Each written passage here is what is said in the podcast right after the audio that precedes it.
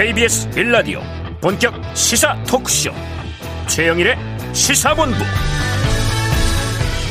안녕하십니까. 최영일의 시사본부 시작합니다. 최영일 평론가를 대신해서 이번 주 진행을 맡은 변호사 박지훈입니다. 윤석열 당선인의 초대 총리 인선이 임박했다는 보도가 나오고 있죠. 총리 직행 거론이 됐던 안철수 인수위원장이 오늘 아침입니다. 공식 고사의 뜻을 전하면서 총리 후보군 압축에 대한 속도가 날 전망입니다. 자, 마평에 오르는 인물 중에 어떤 인선이 발표가 날지 궁금합니다. 자, 여야 원내대표 회동에서 추경의 필요성에 대한 공감대가 이루어지고 정치개혁법 논의를 위한 사자회담도 열기로 했다는데, 임대차 삼법 폐지안에 대해서는 양당이 이견을 냈습니다. 국회 안에 혼선도 계속될 것 같습니다. 어떻게 진행될지 지켜봐야겠습니다. 최영일의 시사본부, 오늘도 힘차게 출발합니다.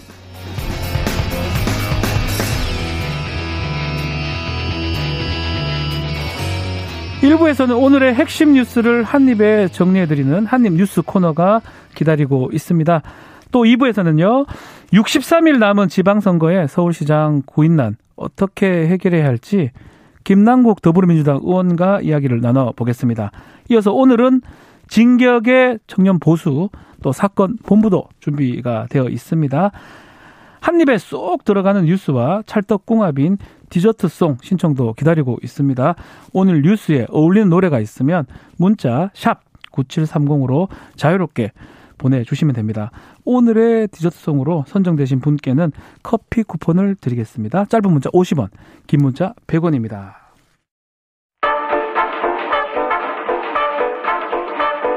최영일의 시사본부 한입뉴스. 박정원 오마이뉴스 기자, 오창석 시사평론가와 함께 한입뉴스 시작하겠습니다. 안녕하세요. 안녕하십니까. 오창석 평론가는 왜 자꾸 아파요? 그러게요. 제일 젊지 않나요? 음. 제일 젊은데. 네. 마음이 아파요, 몸이 아파요, 다 아파요. 뭐 둘 다 아픈 것 같네요. 음. 마음은 왜 아플까? 알겠습니다. 그러게요. 바로 시작하겠습니다. 자, 안철수 인수위원장 얘기를 해야 될 것 같은데, 오늘 아침에 얘기를 한 것 같아요. 네. 총리 안 하겠다. 내가 참여하는 게 당선인 부담 더는 것이다 라고 하는데, 요거 인서트 한번 듣고 음. 이야기 이어가겠습니다. 저는 인수위원장에서 다음 정부에 대한 청사진, 좋은 그림, 방향을 어, 그렇게 그려드린 다음에 어, 직접 내각에 참여하지는 않는 것이 오히려 더 부담을 덜어드리는 것이겠다. 그것이 당선인의 어, 생각하시는 그런 전체적인 국정 운영 방향을 잡는 데 더 도움이 되겠다는 그런 판단을 하게 됐습니다. 지방선거에 대한 생각은 없습니다. 어, 그리고 당권이라는 게 지금 이준석 대표 임기가 내년이니까요. 어, 지금 당장 그 생각을 하고 있지는 않습니다. 일 년 뒤면은 한참 뒤입니다. 그리고 그동안에 뭐 여러 가지 많은 일들이 생길 것 아니겠습니까? 그래서 그건 어, 그 부근 가서 판단할 생각입니다. 아, 뭐 아무것도 안 하겠다는 뉘앙스인데. 자, 일단은 총리는 안 하겠다. 지방선거도 안 하겠다. 뭐 그런 걸로 봐야 될 것 같아요. 네, 맞습니다. 그러니까 이 윤석열 당선인이 이 본인의 뜻을 마음껏 펼칠 수 있도록 음. 공간을 만들어준다. 그 길을 열어준다. 아, 그런 뜻으로 오늘 이렇게 기자회견했다라고 뭐 정리할 수가 있겠는데요. 그동안은 안철수 위원장이 책임 총리로 인해서 초대 총리가 될 거란 얘기가 음. 가장 많이 유력하게 나왔었죠. 네. 그런데 사실 권성동 국민의힘 의원의 아, 욕심이 과한 거 아니냐. 음. 이 발언 이후에 글쎄요, 여론을 좀 보면 아, 이게 인수위원장과 총리를 둘 다 하기엔 좀 문제가 있지 않을까. 음흠. 이런 여론이 사실상 조금씩 나왔던 게 어, 뭐, 이렇게 볼 수가 있었거든요. 네. 그래서 그런 점들이 아마 부담이 좀 되지 않았을까, 그런 생각이 들고. 네. 그리고 이제 책임 총리를 하게 된다면, 총리, 첫 총리를 하게 된다면, 음. 상징성도 있겠지만, 책임도 더 커지는 거예요. 그렇죠. 그러니까 지금 이 안철수 위원장의 발언은 당선인의 부담을 음. 더는 거기 때문에 내각 참여 않는 거다라고 얘기를 했지만, 제가 볼 때는 오히려 이제 본인의 이 정치 생명에 좀 부담을 더는 게 음흠. 오히려 총리직에 가지 않고, 당에 남아서 당을 좀 기반을 다지고 자신의 정치를 준비하는 게 낫겠다. 이런 판단도 개인적으로 하지 않았을까? 되게 현명해 보일 것도 같긴 한데, 가만히 생각해 보면 뭐 아무것도 안 하겠다는 뜻으로 느끼기도 한데 오창석 평론가님. 네. 안철수 위원장의 마음 정말 하기 싫은 건지 아니면 지금 얘기했던 것처럼 밖에서 들린 얘기 또 타입 밀린 그런 느낌 네. 어떻게 보는 게 맞는 것 같습니까? 글쎄요. 그 예전에 김종필 총리가 네. 물러나면서 자의반 타의반을 정치권에 뿌리고 떠났습니다. 그때 얘기했죠. 네, 그 당시 말이지 자의반 타의반 이제 그 뒤로는 아무나 이제 쓰게 되는 말인데 지금 제가 생각했을 때는 총리를 안 하는 것이 자의반 타의반이 섞여 있다. 음. 자의는 당선인에게 뭐 부담을 준다 이런 건 말이 안 되는 것 같고요. 음. 진실은 주식 백타, 백지 신탁이 좀 쉽지 않다. 아, 이거 본인 얘기죠? 뭐 제 생각이에요. 음. 네. 두 번째는 그거 말고 음. 총리가 조금 불편하시면. 당권 잡으시면 되지 않겠습니까? 음. 라고 얘기하면서 총리를 하고 싶어하는 사람들도 설득하고 음. 당권을 함께 하자라고 하면서 원내대표 후보군도 얘기할 수 있습니다. 음. 그렇기 때문에 국민의힘 내에서 이준석 대표를 견제하기 위해서 안철수 대표를 데려오려고 하는 음흠. 중진들의 움직임이 분명히 있었을 거라고 생각이 들고 음. 그 설득 과정이 아마 안철수 대표가 이런 결정을 내리는 데까지 영향을 미쳤다고 저는 생각이 들고요. 네. 저는 어, 부담을 준다라고 하는 것은 사실은 말이 안 된다라고 음. 느끼는 것이 어, 단일화를 하면서 행정적 경험을 해보고 싶다고 얘기를 했어요. 네. 그런데 출마도 안 하고 국무총리도 안 한다고 한다면 단일화의 명분은 없어져 있습니다. 음. 그러니까 애초에 단일화의 명분을 살리기 위해서라도 그 두 가지 중에 하나를 선택할 수가 있는 부분인데 두 가지 다 안 한다라고 얘기를 했거든요. 음. 그렇다면 결국 할 수 있는 건 당권밖에 없습니다. 음. 그렇다면 당권을 어떻게 할 것인가. 음흠. 그러면 합당 후에 당명 개정하고 이렇지는 않을 거예요. 왜냐하면 안 하기로 했어요. 대통령 선거 승리했는데 그렇죠. 그건 말도 안 되는 거기 때문에 공동당대표를 아마 하려고 하지 않을까. 음. 안철수 대표가 이렇게까지 노력을 했는데 음흠. 국무총리도 본인 스스로가 백의종군을 했다고 하는데 네. 이 정도까지 해줘야 되지 않냐라고 국민의힘 내부에서 얘기가 나온다라고 한다면 아하. 겉으로 보기에는 안철수를 모시는 것이지만 내부적으로는 이준석 대표를 견제하는 것이겠죠. 혹시 혹시 네. 과학부총리 같은 거 만약 신설이 된다면 음. 그런 거 할 가능성은 없습니까? 총리랑 장관이 있으면 그래도 음. 장관을 장관보다는 총리하는 게 훨씬 낫지 않을까요? 음, 그럼 결국은 말씀드리면 당권 내년에 있을 당권 음. 도전하기 위해서 나머지는 안 하겠다. 그러니까 그 지, 시절이 뭐가 올지 음, 모르겠지만 음. 상당히 긴데요.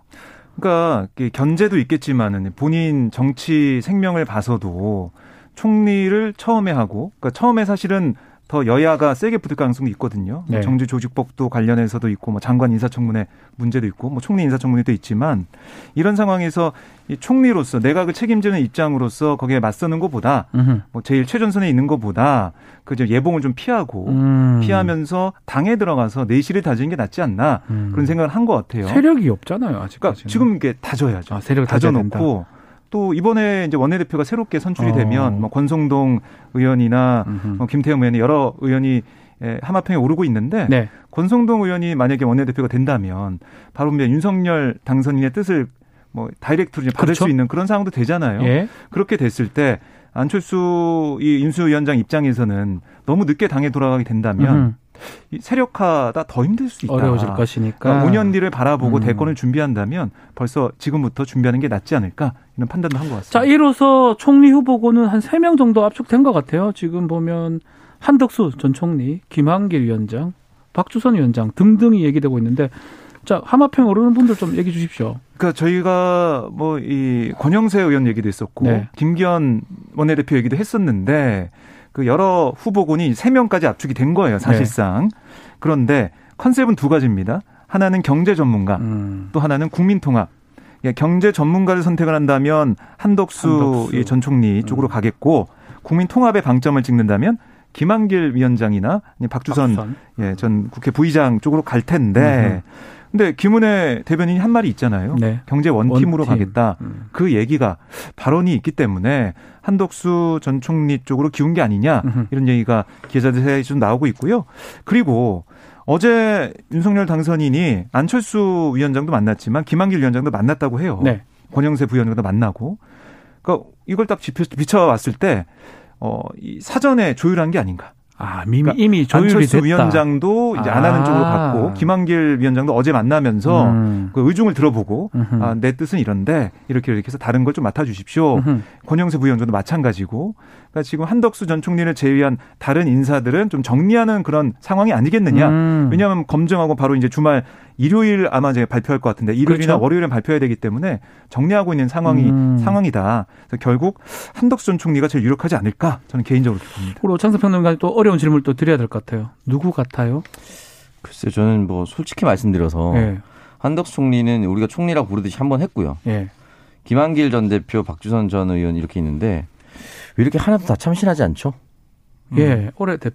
올드보이라고 하죠. 그죠? 그러니까 그리고 이번 어, 선거 과정에서 음. 어떠한 공을 세웠는지도 잘 모르겠어요. 솔직히 말씀드려서. 음. 냉정하게 봐야 되거든요. 국민 통합을 위해서 민주당계 인사를 끌어오는 역할로 김한길 전 대표가 음. 그리고 호남 민심을 좀 다독이는데 박주선 전 의원이 역할을 했던 것은 사실이긴 하나 그렇죠. 예. 실질적으로 호남 득표율이라든지 음. 또는 호남에 대한 이슈 파이팅은 이준석 대표가 있습니다. 음. 그렇다면 이 부분들이 어떤 역할을 했는지 솔직히 잘 모르겠거든요. 모르겠는데. 근데 이걸 그냥 흔히 말하는 지역 안배 차원에서 아. 또는 나와 가까운 사람이라는 이유로 총리를 맡겨둔다는 것은 시대에 맞지 않다. 음. 그리고 지금 박주선 전 의원과 한덕수 국무총리는 사십구 년생이고 김한길 대표는 오십삼 년생입니다. 네. 더 젊어지는 청와대를 만들겠다라고 윤석열 후보가 스스로 얘기를 했어요. 음. 더 늙어지고 있는 거예요. 이러면은. 음. 그렇기 때문에 어떤 취지인지는 모르겠고 또 윤석열 당선인이 어떤 얘기까지 했냐면 지역 안배나 뭐 음. 여성 뭐 이렇게 티오를 주는 흔히 말하는 할당제 같은 거 다 없애겠다고 했어요. 음. 근데 이렇게 하면 지금 할당제 주는 거랑 마찬가지거든요. 호남 쪽이죠. 네. 네, 그래서 문재인 대통령의 첫 총리는 음. 어, 부산 경남 출신인 대통령과 호남 출신인 총리가 되기 위해서 이낙연 지사를 당시 지사를 음. 데려왔어요. 그래서 균형을 맞췄다는 평가를 받았었는데 네. 지금 윤석열 당선인은 충청이라고 본인 주장하지만 사실 서울이었고 음. 서울 출신이니까 다른 모든 지역을 선택해도 상관없어요. 네. 그러니까 굳이 지역 안배로 본인 스스로도 안 한다고 얘기를 했다면 조금 더 국민들에게 다양한 동의를 얻을 수 있는 사람이 되면 어떨까라는 생각이 들고 지금 제가 이렇게 표현하는 이유는 이 세 명은 너무 무색무취다. 아, 근데 한편으로는 결국 좀 여서 야대 국면이 되는데 네. 국회를 통과를 해야 되잖아요. 네. 그렇다면 좀 무난한 분들이 좀 유리하다 이런 판단도 있지 않을까요? 솔직히 이 세 분 중에 가장 무난한 분이 한덕수 국무총리 한번 검증 통과했으니까. 그건 뭐 벌써 그 사이에 뭐가 있지 않은 이상. 그 사이에 큰 게 있지 않은 네. 이상은 괜찮을 것 같고요. 박주선 뭐 두 분 또 큰 문제는 없을 것 같아요. 박주선 의원도 큰 문제는 보이진 않을 것 같고. 정치를 했으니까. 김한길 대표한테는 민주당이 감정이 좀 안 좋겠죠. 음. 새정치민주연합에서 안철수 대표하면서 당을 깨고 나가버렸습니다. 네. 그렇기 때문에 감정적으로 남아있는 것과 또 인사청문회 검증 단계에 뭔가 남아있는 건 다른 문제니까요. 네. 뭐 누가 되든지 간에 한 사월 일일은 안 하고 이일, 삼일 정도 할 것이다. 네, 사월 일일 만우절이기 만우절이니까 때문에 했다가 조금 발표 없을 것 같고요. 음, 사월 이일이나 사월 삼일 날 근데 보통 해보겠습니다. 큰 뉴스는 일요일에 많이 또 발표가 되기 때문에 사월 삼일이겠네요. 네. 사월 삼일 날. 네. 근데 만우절이라고 발표 안 하는 것도 이상하지 않아요? 거기에 정치권이 따라가는 거잖아요. 혹시나 했다가 또 국민적 또 소란이 일어날까 봐. 아, 근데 만우절 미신인데 뭐 이렇게 미신을 믿는 정부도 아닐 텐데. 어, 미신이라고. 네. 글쎄요. 뭐 한번 지켜보시죠. 아마 네. 이번 주 안에 인선 발표는 날 것 같습니다. 자, 이 얘기를 좀 해보죠. 아, 국민의힘에서 김종수 여사 의상비 관련해서 국가기밀이 아니면 밝혀라! 라고 좀 강하게 얘기를 하고 있습니다. 네, 연일 뭐 국민의힘 쪽에서 이런 얘기가 나오고 있는데 그러니까 어제 청와대가 네. 김정수 여사의 의상 모두 사비로 부담했다라고 해명했어요. 음. 그랬더니 국민의힘이 다시 논평 내고 뭐라고 했냐면 아니 사비로 샀다는 영부인 옷값 국가기밀 아니냐면 공개하라 이렇게 얘기하면서 네. 특화비를 쓰지 않았다면 국민에게 떳떳하게 공개하면 될 일이다.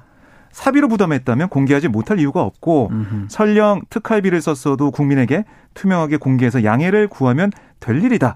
그러니까 숨길수록 의혹만 증폭이 된다. 네. 이렇게 얘기를 했어요. 음흠. 그러면서 입증하지 못하는 진실은 진실이 아니다. 청와대는 특수활동비 내역과 사비 지출 내역 떳떳하게 공개하기 바란다. 그게 청와대 해명에 국민의 신뢰를 얻을 수 있는 유일한 길이다. 이렇게 다시 반박을 했습니다. 특활비까지 또 연결이 좀 돼 있는 그런 상황인데 일단은 탁현민 비서관이죠. 네. 오늘 아침에도 뭐 인터뷰를 많이 하는 것 같은데 음. 개사료도 직접 샀다. 옷에 특별 특활비 한 푼도 안 썼다라고 좀 강하게 얘기를 했어요. 그러니까 이 청와대 해명과 일맥상통하는 그쵸, 부분인데요. 예. 그러니까 어떤 뭐 정부의 어떤 비용으로도 옷값이라든가 사적 비용을 결제한 음. 게 없다는 게 탁현민 비서관의 주장이었습니다. 아, 그리고 이 특활비에도 당연히 그 뭐 의상 구입 항목이 없다는 거예요. 네. 그 영부인 의상에 관한 규정이 없기 때문에 특활비에도 그런 항목이 없고, 그래서 이 김정수 여사의 의상 구입에 쓰인 특활비는 한 푼도 없다라고 음. 강조를 한 거고, 그리고 뭐 사비로 샀는데 옷을 쭉 보면 뭐 어, 옷도 많고 뭐 그게 금액도 많이 나가는 거 아니냐, 사비를 어떻게 다 부담하냐, 이런 뭐 지적도 있었는데, 여기에 대해서는 아니 문제 핵심이 특활비 활용 여부라면 그 증거를 제시해야 되고, 또 개인이 개인 돈으로 사 입은 옷인데 대통령 부인단의 위치 때문에 계속 해명해야 하는 것인지 음흠. 이해가 안 된다. 그러네요. 이렇게도 반박을 했습니다. 음. 그리고 이게 사실은 그 크게 주목받은 부분이 김 여사가 한 행사에서 이억 원 상당의 브로치, C, C 브랜드 아, 브로치를 아, 예. 착용했다는 예. 주장, 이거 관련해서도 아 그거는 이 브로치를 만든 디자이너가 해당 내용을 해명했다 이렇게 음. 얘기하면서 그 디자이너에게 상당히 모욕적인 발언이 될 거다 음. 이렇게 답을 했어요. 그 이억짜리 브로치는 아니라는 거죠? 아니다. 아니라는 거죠. 네. 오창석 평론가 C, 오창석 평론가 좀 상표를 그런 거 잘 아시니까 브랜드. 저 잘 모릅니다. 아, C 상표 같은 거 아닌가요? 네.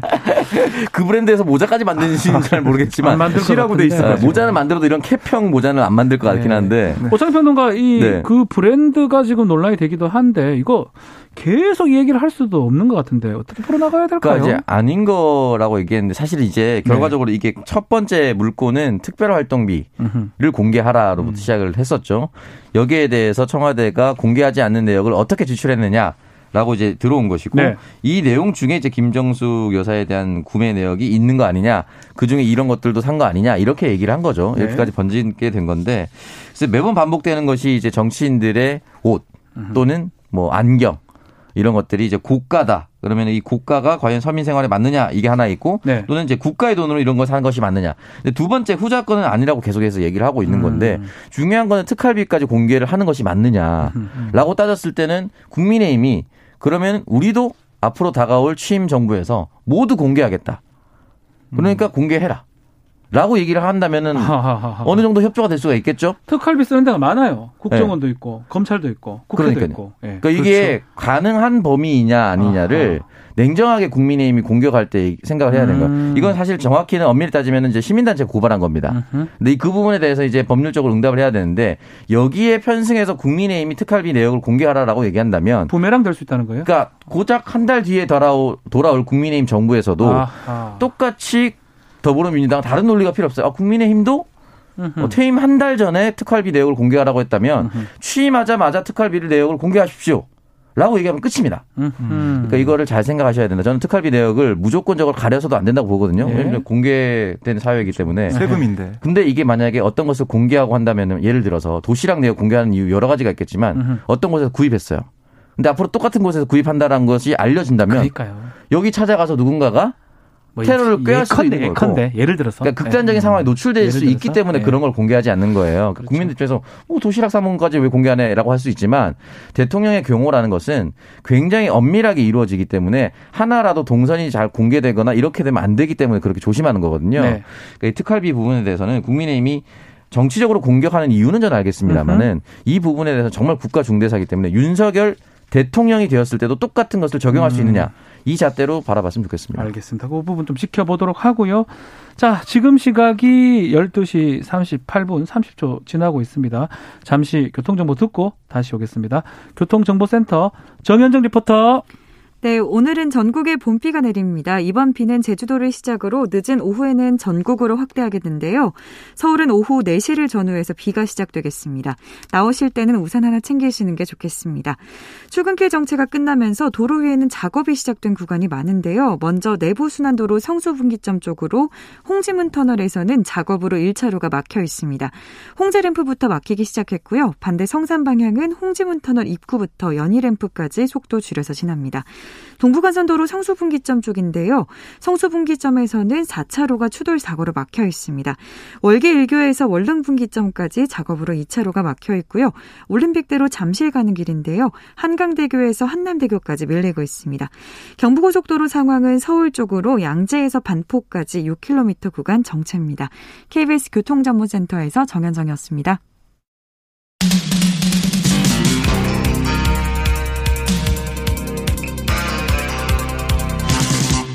최영일의 시사본부 네, 시사본부 한인뉴스 함께하고 계시는데요. 저는 최영일 평론가 대신해서 진행을 하고 있는 변호사 박준입니다. 삼삼공공님이 박지원 변호사님 방송 너무 잘하십니다. 최고세요 하는데 박지원 국정원장이 아닙니다. 네, 박지훈 변호사인데 사실은 박지원 원장님이 예전에 저랑 방송을 하면서 네. 뭐 어떤 에스엔에스에 좀 농담삼아 음. 사촌 동생하고 방송을 한다고 글을 썼던 기억이 있어요. 그래서 아직도 저희가 사촌지간인지 알아요. 이름이 비슷하잖아요. 그렇지만 그분은 호남 쪽이고요. 저는 영남 쪽입니다. 아, 뭐 사촌일 수 있지만 있지만 피가 섞이지도 않고요. 사실 본관 자체도 다릅니다. 다 다르니까. 예, 알겠습니다. 다른 분이고 저는 박지훈입니다. 자, 다음 얘기는요. 아, 이 이준석 대표 얘기가 끝날 듯 끝날 듯 끝나지가 않는 것 같아요. 전장연 시위는 안 하는데 삭발식을 하겠다라고 하면서 이준석 대표한테 좀 사과해라 뭐 네. 얘기를 한 모양새예요. 그렇습니다. 그러니까 장애인 권리 예산 보장을 요구하면서 출근길 지하철 시위를 진행해온 전국 장애인 차별철폐 연대가 오늘부터는 출근길 시위를 중단했고요. 네. 대신 이 장애인의 날인 다음 달 이십일까지 계속해서 삭발식을 진행하기로 했습니다. 오늘도 보면 경복궁역 충무로 방향 승강장에서 이렇게 삭발식을 진행했고, 그리고 이준석 국민의힘 대표의 발언들에 대한 사과를 요구를 했어요. 사과요. 아울러 이제 인수위의 장애인 권리 예산 반영 예. 여기에 대한 실행도 요구를 했는데 음. 박경석 전장현 대표 얘기를 들어보면 장애인 권리 예산 보장 이건 장기적으로 검토될 문제가 아니다. 네. 사월 이십일까지 명확히 답변을 해줄 것을 부탁한다. 음. 이천이십삼년도 국가 예산에 장애인들에 대한 예산이 꼭 반영돼야 한다 이렇게 촉구를 했고 예. 아, 그리고 이준석 대표를 향해서 아, 이 대표가 사실 어제도 아, 지하철 시위를 이 전장에서 멈춘다는 소식에 비난 여론 압박과 아, 내 발언으로 인한 음흠. 승리다. 음흠. 이런 글을 이준석 대표가 페이스북에 올렸거든요. 네. 그래서 여기에 대해서 이 박 대표가 분노를 표한다라고 하며 다시 한번 진중하게 공개 사과를 촉구한다. 아하. 사과하지 않을 시에는 이 대표에 대한 별도의 투쟁을 선포할 거다라고 경고를 했습니다. 네. 자, 이게 두 가지 이 요구사항 이게 좀 이럴 수 있을지는 좀 더 봐야 될 것 같고요. 어쨌든 이게 계속해서 논란이 불거져 있는 만큼 향후 정치권에서도 이게 예산이 편성이 되는지 인수에서 어떻게 나오는지 이준석 대표의 태도 이런 것들이 계속 관심을 받을 것 같습니다. 지금 모양새로 보면 뭐 민주당도 그렇고 또 국민의힘 내부에서도 이준석 대표가 좀 사과하는 게 맞지 않나 이런 얘기가 많이 나오거든요. 인수위도 네. 지금 갔다 왔다 갔고요. 그런데 지금 보면 에스엔에스에 글을 계속 쓰고 있어요. 네. 사과 안 한다. 음. 뭐 내 뭘 사과 명시적으로 뭘 사과해야 될지 얘기해달라. 네. 이런 태도거든요. 그 최고위에서도 얘기를 할 때 그 몇몇 최고위원들이 이거 좀 적당히 해야 되는 거 아니냐 이렇게 얘기하니까 당 차원의 문제가 아니라 나 이 개인의 차원에서 대응하는 거다 이렇게 얘기를 했거든요. 아, 음. 근데 이제 유석 최고위원이 최고위원이라 불릴 땐 그럴 수 있어요. 음. 근데 지금 당 대표입니다. 당의 당의 최고 얼굴이잖아요, 당 대표. 이제는 곧 한 달 네. 되면 집권 여당의 당 대표입니다. 음. 그러니까 이제 개인의 차원으로 뭔가를 활동한다는 거는 없어요, 사실은. 음흠. 무언가를 하더라도 다 정치적 메시지로 보일 수밖에 없는 상황이기 때문에 예전에 그런 말 있잖아요. 전 이렇게까지 표현하는 건 너무 가혹하다 생각하지만 비가 안 와도 왕의 잘못이다. 아하. 이런 얘기가 있었잖아요. 지금 뭐 네. 왕의 시대는 아니지만 어쨌든 여러 가지 일들이 있으면은 뭐 잘못이 있거나 사고가 터지거나 큰 참사가 일었을 때는 뭐 대통령이 부족해서라는 사과의 또는 위로의 메시지를 내는 것이 정치권의 관례예요. 네. 그리고 지금 이준석 대표가 내가 약속했잖아. 약속했는데 왜 기다리지 않고 있어? 이렇게 해야 하는 태도거든요. 네. 지금 장애인 연합회에서 계속 전장에서 얘기하고 있는 것이 있다면 아 우리가 약속했던 부분 반드시 이행하도록 하겠습니다. 음. 라고 얘기를 해서 갈등을 봉합하고 그러면 상설 기구를 만들어서 매일매일 인수위와 소통할 수 있게끔 하겠습니다. 또는 조각을 만들 때 이 부분을 반드시 반영할 수 있도록 제가 당대표로서 책임지겠습니다. 라고 하는 메시지를 했다면 훨씬 더 크게 박수를 받고 진행되고 있었을 겁니다. 네. 근데 지금 어 내가 한번 지난해 약속했는데 왜 이러는 거야 또? 왜 계속 찾아와서 시민들 불편하게 해? 음. 이렇게 얘기하는 거거든요. 근데 우리가 파업, 파업권을 보장할 때 그들이 파업하는 이유는 또는 그들이 태업하는 이유는 이렇게까지 얘기하지 않으면 관철되지 않았기 때문입니다. 그렇죠. 누가 불편하지 않으면 이게 누가 알아듣질 않아요. 그리고 공감이 안 되고요. 어, 이 지금 뭐 저상버스 도입이라든지 음. 장애인 이용할 수 있는 이동권에 대한 문제는요. 네. 이천년대 초반부터 나왔습니다. 음. 그때도 정치권이 해마다 가서 약속했어요. 근데 실현이 안 되고 있으니까 얼마나 답답하면 새 정부를 앞두고 이렇게 얘기하고 있겠습니까? 네. 음. 그러니까 갈등을 봉합하기 위해서는 진짜로 실현시키기 위한 약속 이행 의지를 보여줘야 돼요. 음흠. 지금 일단은 정확하게는 취임이 안 됐기 때문에 집행을 할 수는 없지만 이행 의지를 보여주는 시기라고 보는데, 이행 의지를 보여주는 시기에 아, 난 한다니까 왜 이렇게 찾아와서 그래? 왜 사과라는 거야? 이렇게 하는 태도가 저는 당에 크게 도움이 되지 않는다. 그리고 당내에서도 이걸 조금 어, 무마시키려고 한다라고 하면은 당 대표로서 본인의 고집도 꺾는 것이 저는 정치인의 덕목이라고 생각합니다. 우리 오창석 평론가도 뭐 우리 이준석 대표랑 또 나이도 좀 비슷하고 네. 에스엔에스도 많이 하고 방송도 많이 이제 나가는 편인데 이제 에스엔에스 방송도 당 대표로 생각하고 해야 된다 이 말씀이죠. 그렇죠. 음, 개인보다는 어, 보통은 사실은요 음흠. 에스엔에스 뭐 당 대표급이나 대선 후보급이 되면은 그 에스엔에스를 담당하는 팀이 또 따로 있습니다. 그렇죠. 그렇게 해야죠. 음. 왜냐면 메시지로 비춰지거든요. 네, 메시지로 비춰지고 음. 또 어, 예전에 정치권에서 술 먹고 실수하거나 몇 분 있었어요 그런 거. 네, 또 또는 나의 의견을 이러는데도 불구해서 팍 빠르게 음. 썼다가 의도와는 다르게 왜곡되는 경우도 그렇죠. 있어요. 그래서 반드시 중간에 메시팀을 거쳐서 음. 최종 확인한 다음에 에스엔에스 팀에서 그걸 업로드합니다. 으흠. 이 과정이 있어야 되는데 지금 이준석 대표는 그런 체제를 거부하고 있는 거죠. 어떻게 보면은. 그렇죠. 그래서 정제되지 않은 메시지들이 계속해서 오해를 불러일으키고 오해를 불러일으키는 속에서 혼자서 흔히 말하는 섀도우 복싱을 하고 있어요. 네. 그러니까 얘기로 풀 수 있는 부분인데 뭐 찾아가서 저, 저지하겠다 이런 식으로 얘기를 해버린다는 것은 더 정말 잘못된 것이 아닌가라는 생각이 듭니다. 좀 사회적 약자를 좀 더 배려했으면 좋겠습니다. 네, 뭐 일단은 국민의힘 내에서 얘기가 나오니까 좀 지켜보도록 하고요. 자, 국민의힘 얘기 나온 김에 지방선거 얘기도 좀 해야 될 것 같아요. 아마 지방선거 때문에 이준석 대표 또 고민이 될 것 같기도 한데 유승민 전 의원 얘기가 계속 나오고 있어요. 기자회견을 잡은 것 같은데 네. 기자회견을 한다는 거는 출마하겠다 이런 걸로 봐야 됩니까? 그러니까 이게 두 가지 선택지가 있는 거죠. 어, 유승민 전 의원이 얘기한 거는 하나는 정계 은퇴, 네. 또 하나는 경기지사 출마 선언. 정기 은퇴 그냥 하면 되죠. 그 기자회견까지 해야 됩니까? 아니, 대선 주자로 아, 계속해서 정치를 했기 제 말은 그게 때문에. 아니고 그러니까 기자회견이라는 건 좀 좋은 이미지가 아닌가 싶어서 느낌이 아닌가 음, 싶어서. 근데 보통은 예. 다 대부분 기자회견 하긴 했습니다. 은퇴할 때. 음, 아, 손학규 전 대표도 그랬고요. 아, 아. 하필이면 이 시점에. 예. 기자회견 왜냐하면은 지금 사월 초에 정리가 음. 돼야 되잖아요. 아하. 출마 선언을 네네. 하든지 네. 정리가 돼야 되고 사실 이 대선 이후에 유승민 전 의원이 정계 은퇴할 거란 얘기는 많았었어요. 네. 그런데 지방선거가 이제 코앞에 다가오고 으흠. 특히 경기도란 지역은 국민의 입장에서는 험지입니다. 음. 왜냐하면 이재명 그렇죠. 상임 고문이 있었던 음. 그 지역이고. 이번 선거 대선에도 오 퍼센트 그렇습니다. 이상 차이 났었고. 네. 네. 경기도에서는 국민의힘이 졌었기 때문에 네. 그런 부분을 다 봤을 때 유승민 전 의원 같은 거물급 인사가 가야 된다. 음. 이게 있고 또 하나는 지금 민주당에서 경기지사 하만평에 오르는 후보들 여러 후보가 있겠지만 출마 선언도 했고 그중에 한 명이 김동연 새로운 물결 대표예요. 그렇죠.